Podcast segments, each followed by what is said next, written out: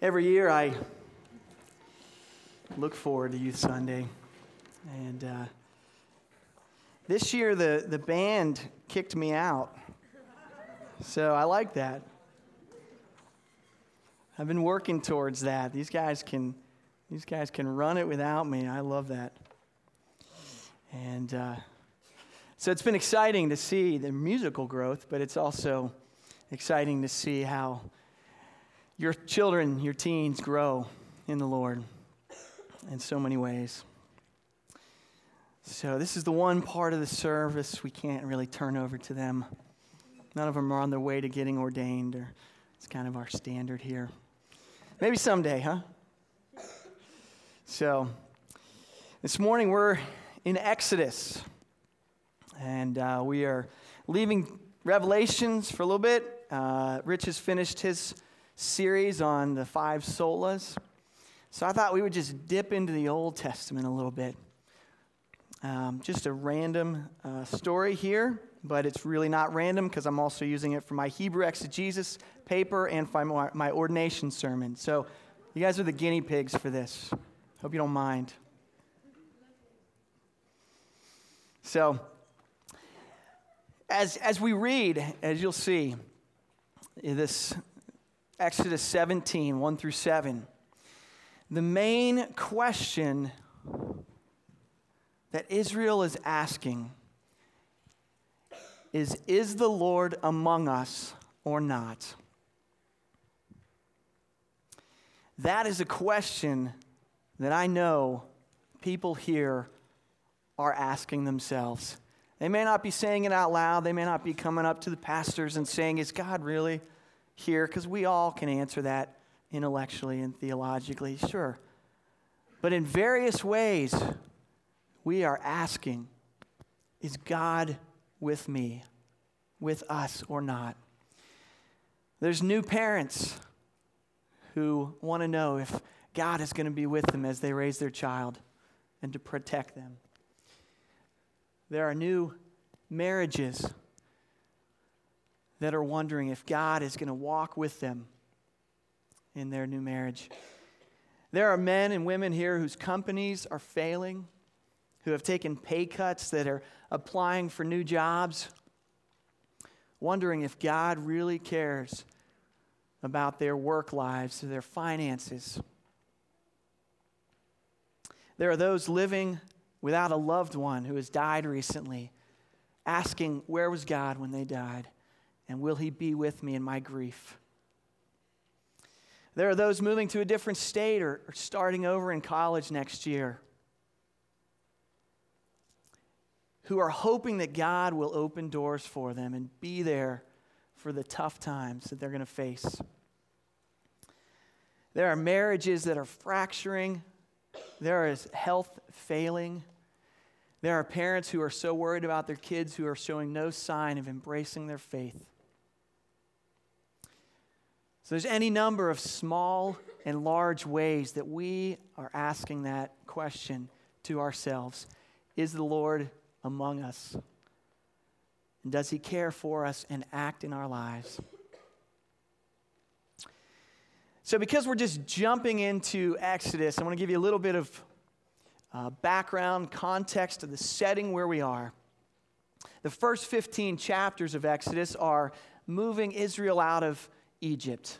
The whole deliverance with the plagues and the Passover and the Red Sea crossing. And so we've got 15 chapters, chapters to describe that. We've got, then we've got a few chapters right in the middle that begin to tell us about the wilderness experience of the Israelites. And then from chapter 19 on, they get to Mount Sinai.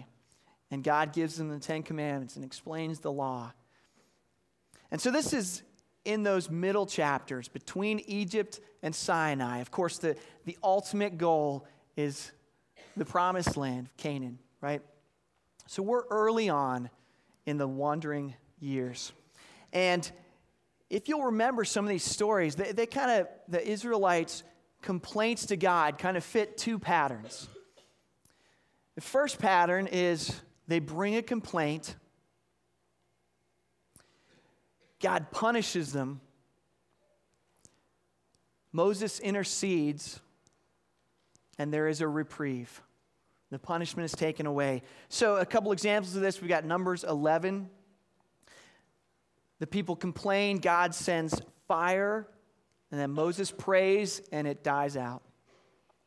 Uh, number 16, the people turn against Moses and Aaron, so God sends a plague that Aaron has to burn incense to make atonement, and the plague stops. Numbers 21, the Lord sends a fiery serpent when the people complain. And Moses has to make a bronze serpent that they look up to. So that's those all fit very well, pattern one, where there is punishment. The Lord is angry with his people for complaining. Pattern two is a little different, and we see that a lot here in Exodus, where there's a need and the people complain.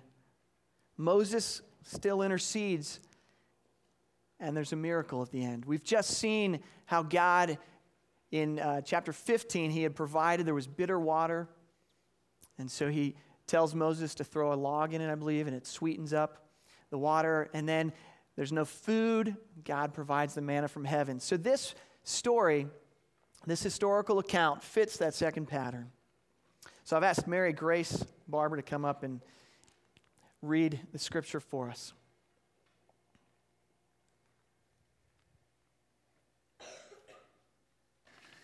Exodus 17 1 through 7. All the congregation of the people of Israel moved on from the wilderness of sin by stages, according to the commandment of the Lord, and camped at Rephidim, but there was no water for the people to drink. Therefore the people quarreled with Moses and said, Give us water to drink. And Moses said to them, Why do you quarrel with me? Why do you test the Lord? But the people thirsted there for water. And the people grumbled against Moses and said, Why did you bring us up out of Egypt to kill us and our children and our livestock with thirst? So Moses cried to the Lord, What shall I do with this people? They are almost ready to stone me. And the Lord said to Moses, Pass on before the people, taking with you some of the elders of Israel, and take in your hand the staff with which you struck the Nile, and go. Behold, I will stand before you there on the rock at Horeb, and you be and you shall strike the rock, and water shall come out of it, and the people will drink. So Moses did so in the sight of the elders of Israel, and he called the name of the place Massah and Meribah, because of the quarreling of the people of Israel, and because they tested the Lord by saying, Is the Lord among us or not? Thanks.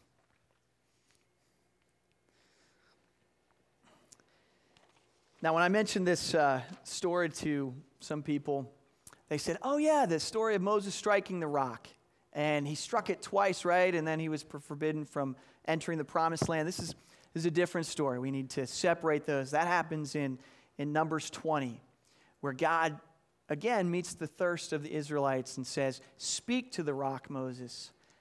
And instead, Moses strikes it twice, and he is forbidden to enter the promised land because of that. But this is a different story. So let's keep those, those separate. So as we look, as we work through the text, you notice that the Israelites begin, they're, they're murmuring, they're grumbling.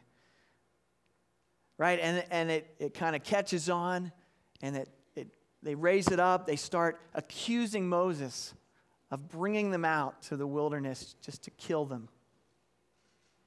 And as that gets even stronger, Moses fears for his life. It doesn't say exactly what they said or did, but he thinks he's going to get stoned if nothing happens here. Teachers, you've probably heard this kind of grumbling. It's not just that you're making our lives hard, you're trying to fail us. I remember I taught for a year, and oh man, kids will try anything to guilt you and making it easy for you. I'm, and this is a hypothetical, I'm sure, for, for most of us. But don't kids say that? Dad, you're so hard. You hate me. Can't believe you're not going to let me do that. Moses is hearing this.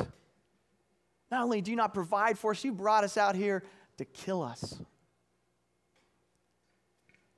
You better watch yourself, Moses. So you see how this fits that pattern we talked about. The need, where's the water? The complaint, you're trying to kill us. Moses, give us water intercession.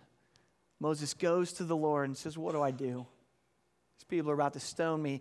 And then the miracle that God says, Come, bring the elders, strike the rock, and water will come out.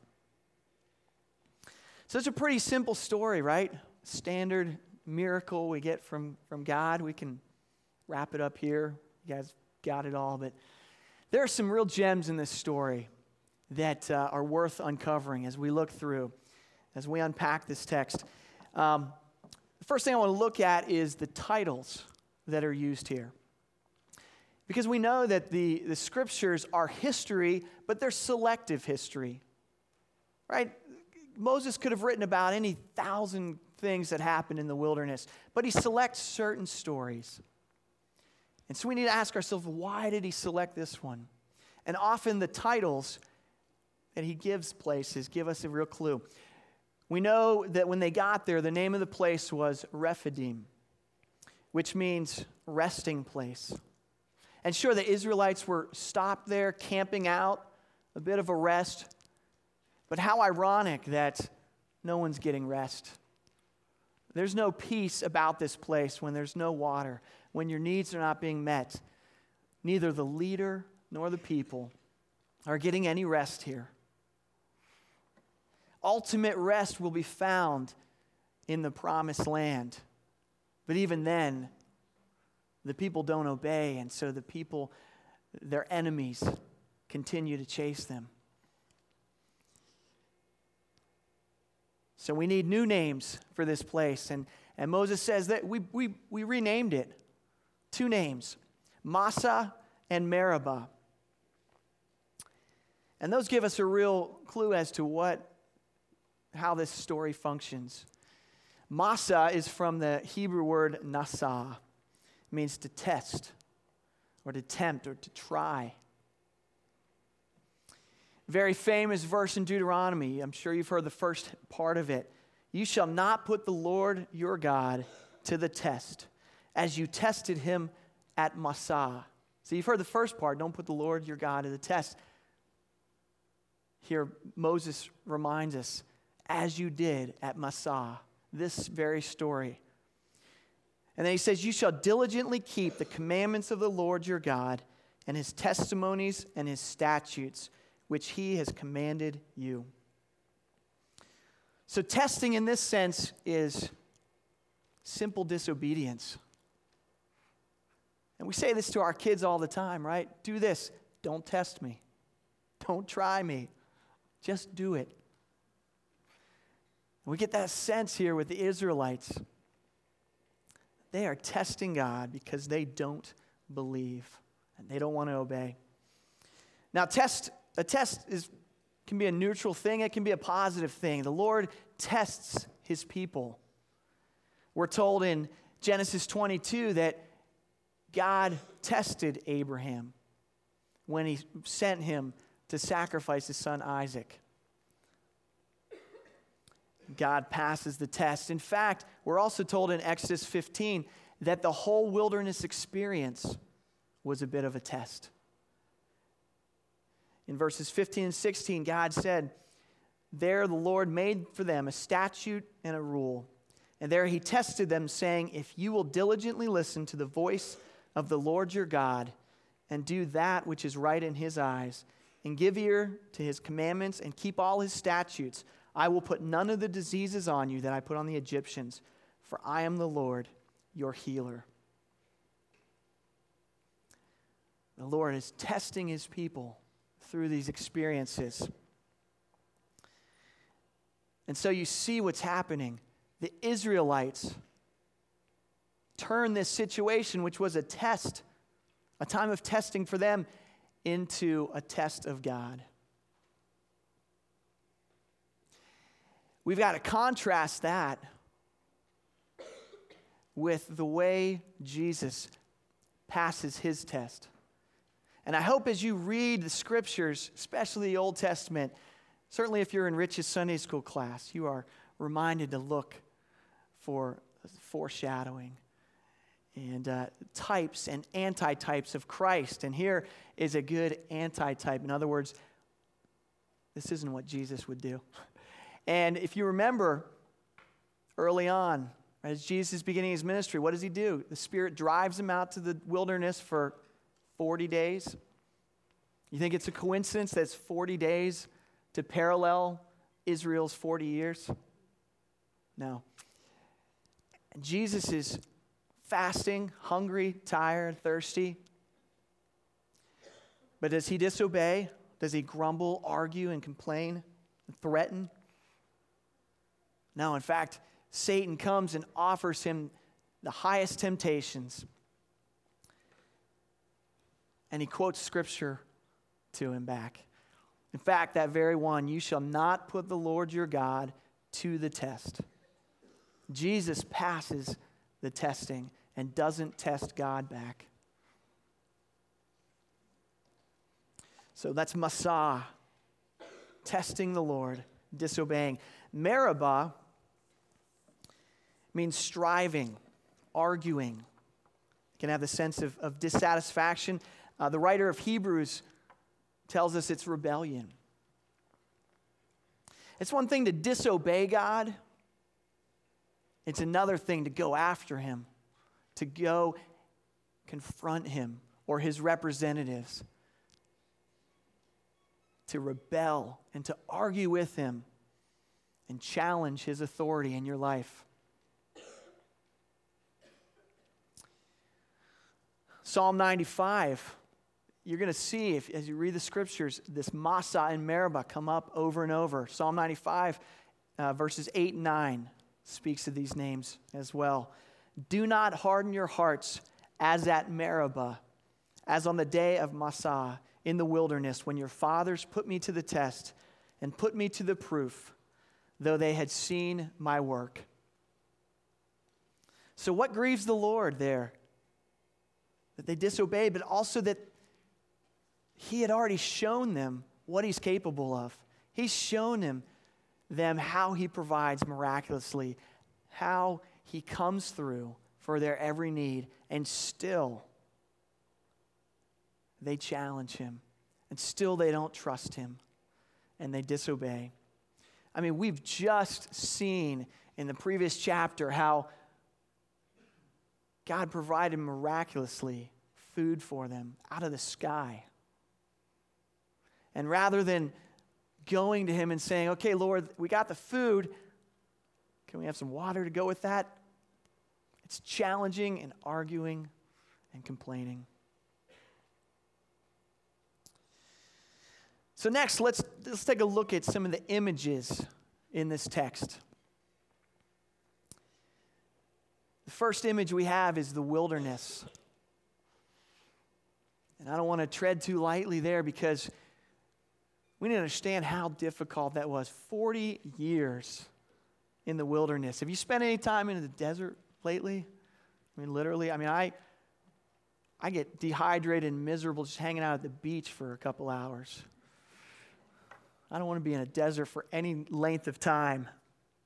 And so I understand how hard it is to keep going. And I can't imagine living my life in the wilderness. And you think of the Egyptian or the, the Israelites had plundered Egypt. You remember that when they left, God said, Take as much as you can.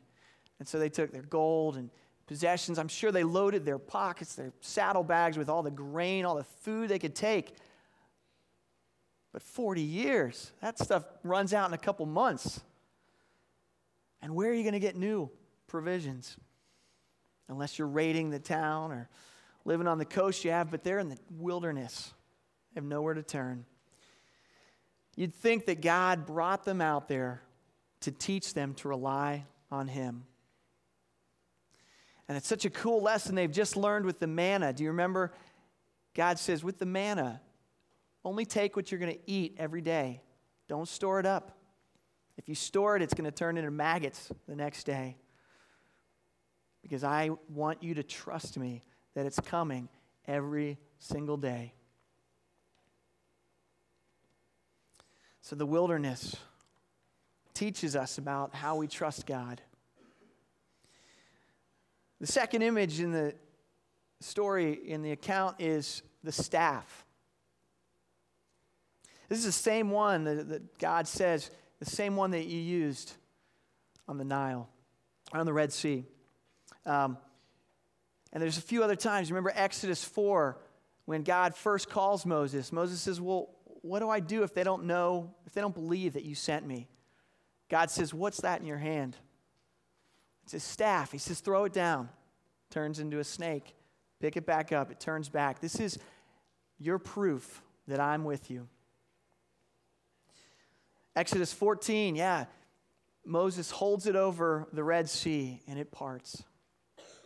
If you keep reading in Exodus 17, it's the very staff that he's going to hold up as the Israelites are battling the Amalekites.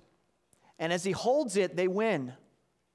And then it's kind of like a survivor challenge. As it starts to drop, they start losing. So they got to prop it up with a rock. And they start winning again. Moses' staff is often God's instrument.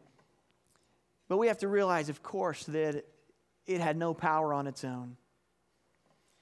The staff is the symbol of God's power and his presence with his people. And finally, the, the last image we have is the rock. And I don't know if you caught that in what we read, but God is going to stand on the rock. Now, there may be a few explanations for that. The most obvious is maybe there were a bunch of rocks and God had to mark out the exact one. He didn't want him to go striking all the different ones. He, this specific rock. And that, that could be, it could be that simple.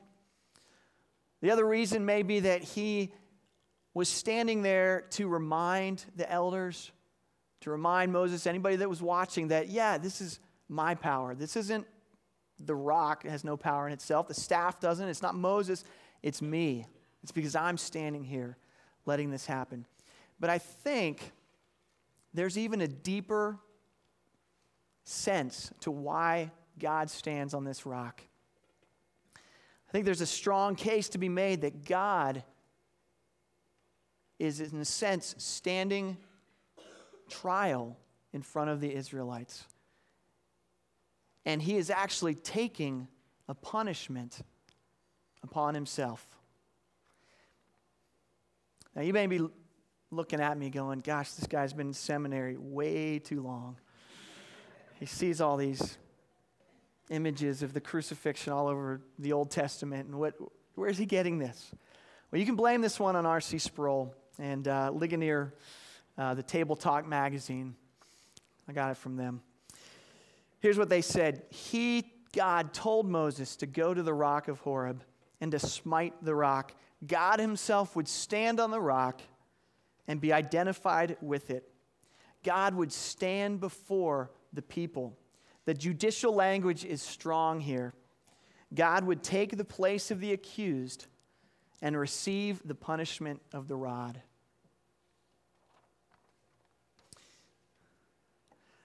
And just so you don't think they made that up too, we've got 1 Corinthians 10:4. Paul comments on the passage. He says, "They drank from the spiritual rock, and the rock was Christ." We'll look at that passage more in a minute. But just this understanding that God Himself, you want to try me? You want to put me on trial? They're testing Him. I'll stand trial and I will receive the blow. And Christ Himself is the rock that receives it. And this isn't the first time we've seen this in the Old Testament. Do you remember when God made the covenant with Abraham? They tore wild animals and, and made a path and put them on either side. And what they did back then was the two people who were going to make a covenant walked through it. And it symbolized, it was them saying, if I break this covenant, may I be torn apart like these animals. So I, am sure Abraham's sitting there going, okay, we'll walk through it, but what does God do? God puts him to sleep and he passes through by himself. It's a, just a small, uh, easy way. God says, I will take the punishment if this covenant is broken. And he did. Exodus 16, that what I keep referring to with the manna from heaven, we can see that as an image of Christ's incarnation. That God provides the bread from heaven. What, is, what does Jesus call himself? The bread of life. And so this is a image, a foreshadow of Christ's incarnation coming to earth. And then Exodus 17 is the foreshadowing of Christ being crucified. Remember the words of Isaiah 53 5. He was wounded for our transgressions, crushed for our iniquities, our sins, and by his stripes or his wounds we are healed.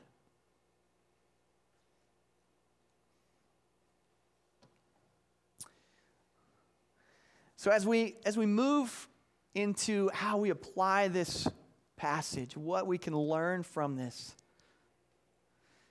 I want you to consider the idea that the whole Exodus narrative is a great parallel to our spiritual lives. Listen carefully, see if this sounds familiar. Freedom from bondage by divine deliverance, judgment passing over because of the blood of a lamb, leading into a long stage of testing and refining where one learns to trust God while fighting the enemies that try to pull away from faith. And finally, being brought to the promised land at the end of the journey. That describes the whole wilderness wandering, the exodus into the promised land. It also describes our spiritual lives as we are justified, sanctified. We walk through the Ordo Salutis as we are saved, start to finish, to glorification. But let's listen again to what we had for the responsive reading. And let's see how Paul instructs us to understand uh, these wilderness narratives for our lives.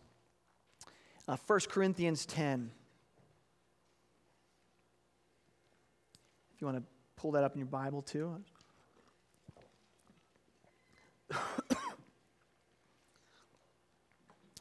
For I want you to know, brothers, that our fathers were all under the cloud, and all passed through the sea, and all were baptized into Moses in the cloud and in the sea. And all ate the same spiritual food, and all drank the same spiritual drink. For they drank from the spiritual rock that followed them and the rock was Christ. Nevertheless, with most of them, God was not pleased, for they were overthrown in the wilderness. Now, these things took place as examples for us that we might not desire evil as they did. Do not be idolaters, as some of them were. As it is written, the people sat down to eat and drink and rose up to play. We must not indulge in sexual immorality as some of them did, and 23,000 fell, sorry, in a single day. We must not put Christ to the test, as some of them did, and were destroyed by serpents, nor grumble, as some of them did, and were destroyed by the destroyer. Now, these things happened to them as an example, but they were written down for our instruction, on whom the end of the ages has come. So, Paul gives us this broad overview of how we are to learn from the negative example of the wilderness generation. Don't desire evil. Don't fall into idolatry or sexual immorality. Don't test God. Don't grumble. We've got all these great things that we learn but what can we learn from these specific passages, these seven verses? Number one, don't stone your pastor when things are crumbling around you. He might be able to help. People were ready to turn on Moses so often, and yet What was he? The intercessor. And maybe we include all authority figures here teachers, parents, the government. And how easy is it for us to turn on those who are over us when things aren't going your way? I gotta, I gotta say this is and I, you can blame Catherine Larson. Is she, she up there? She recommended this book for me. Stuff Christians Like. It's a funny book if you get to it. It's by Jonathan Acuff. And he talks about you got to have a good sense of humor to laugh at us, ourselves. Um, but he says the most spiritual reason that people leave churches is I'm just not being fed, right? And so that sounds really good. And it's a nice way of saying that they don't know how to preach and teach at that church.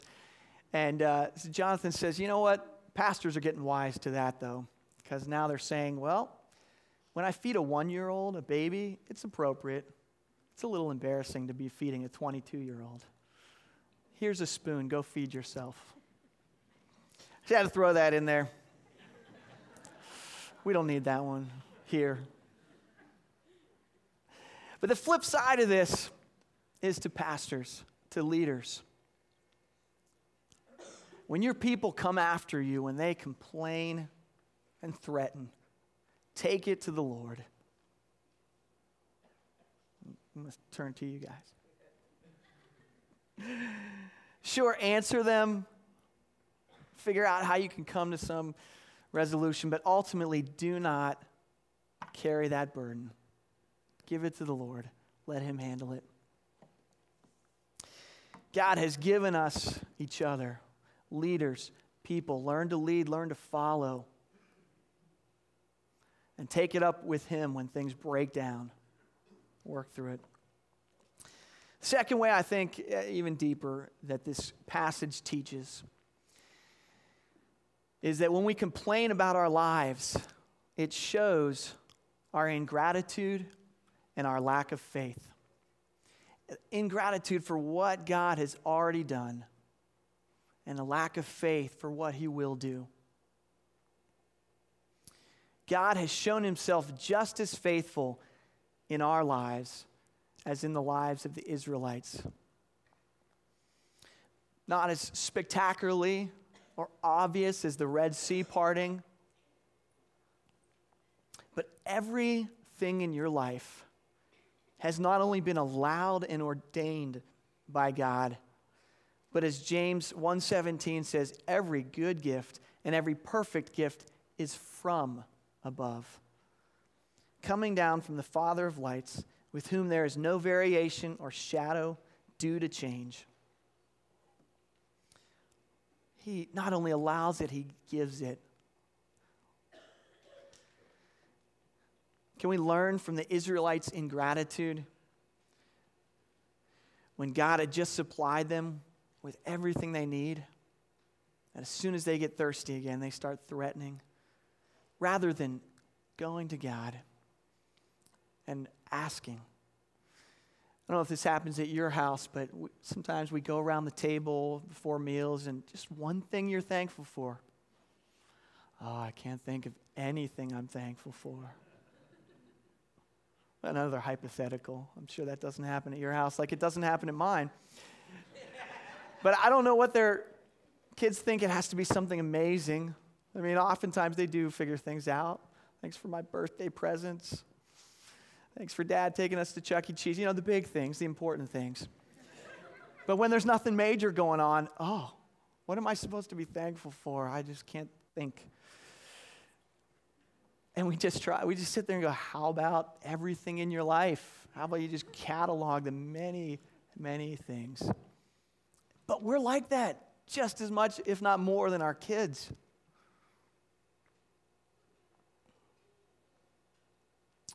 John Calvin says, as soon as anything occurs contrary to the wishes of one who distrusts God, he has recourse to murmuring and dispute.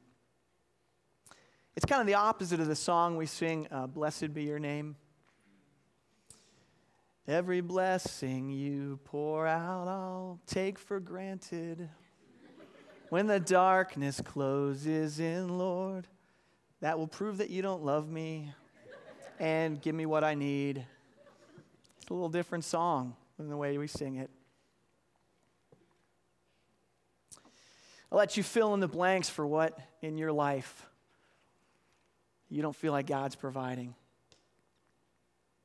and how you're disdaining the good gifts He has given you.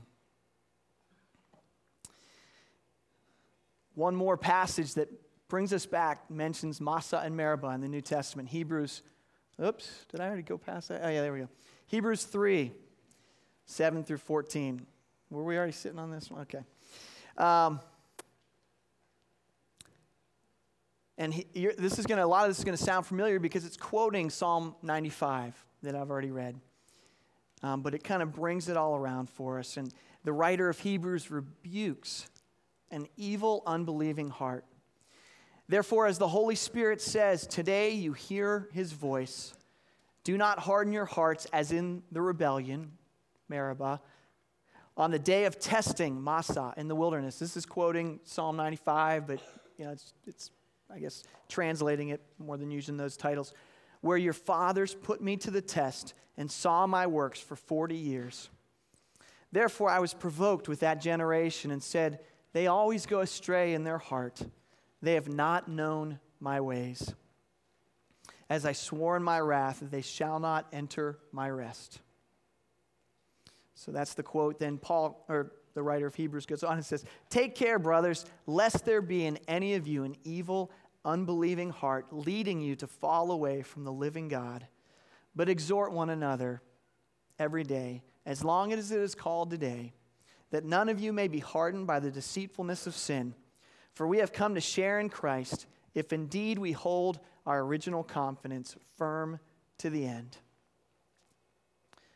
So ultimately, we must answer the question is the Lord with us or not?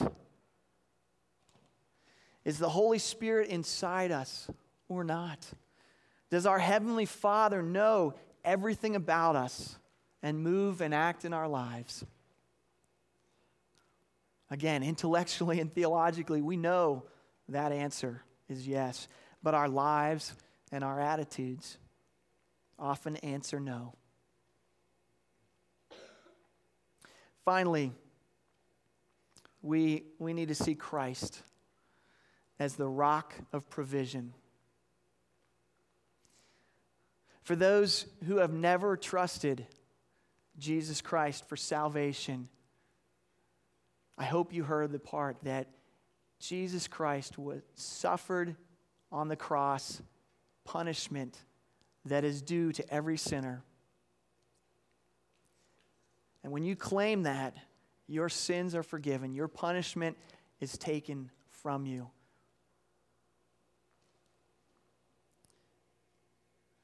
But even those who trust Christ for salvation, we've got to see him as our ongoing source for spiritual blessing, for spiritual need. When we're distressed and need help, may we walk up to that rock and tap its flowing waters.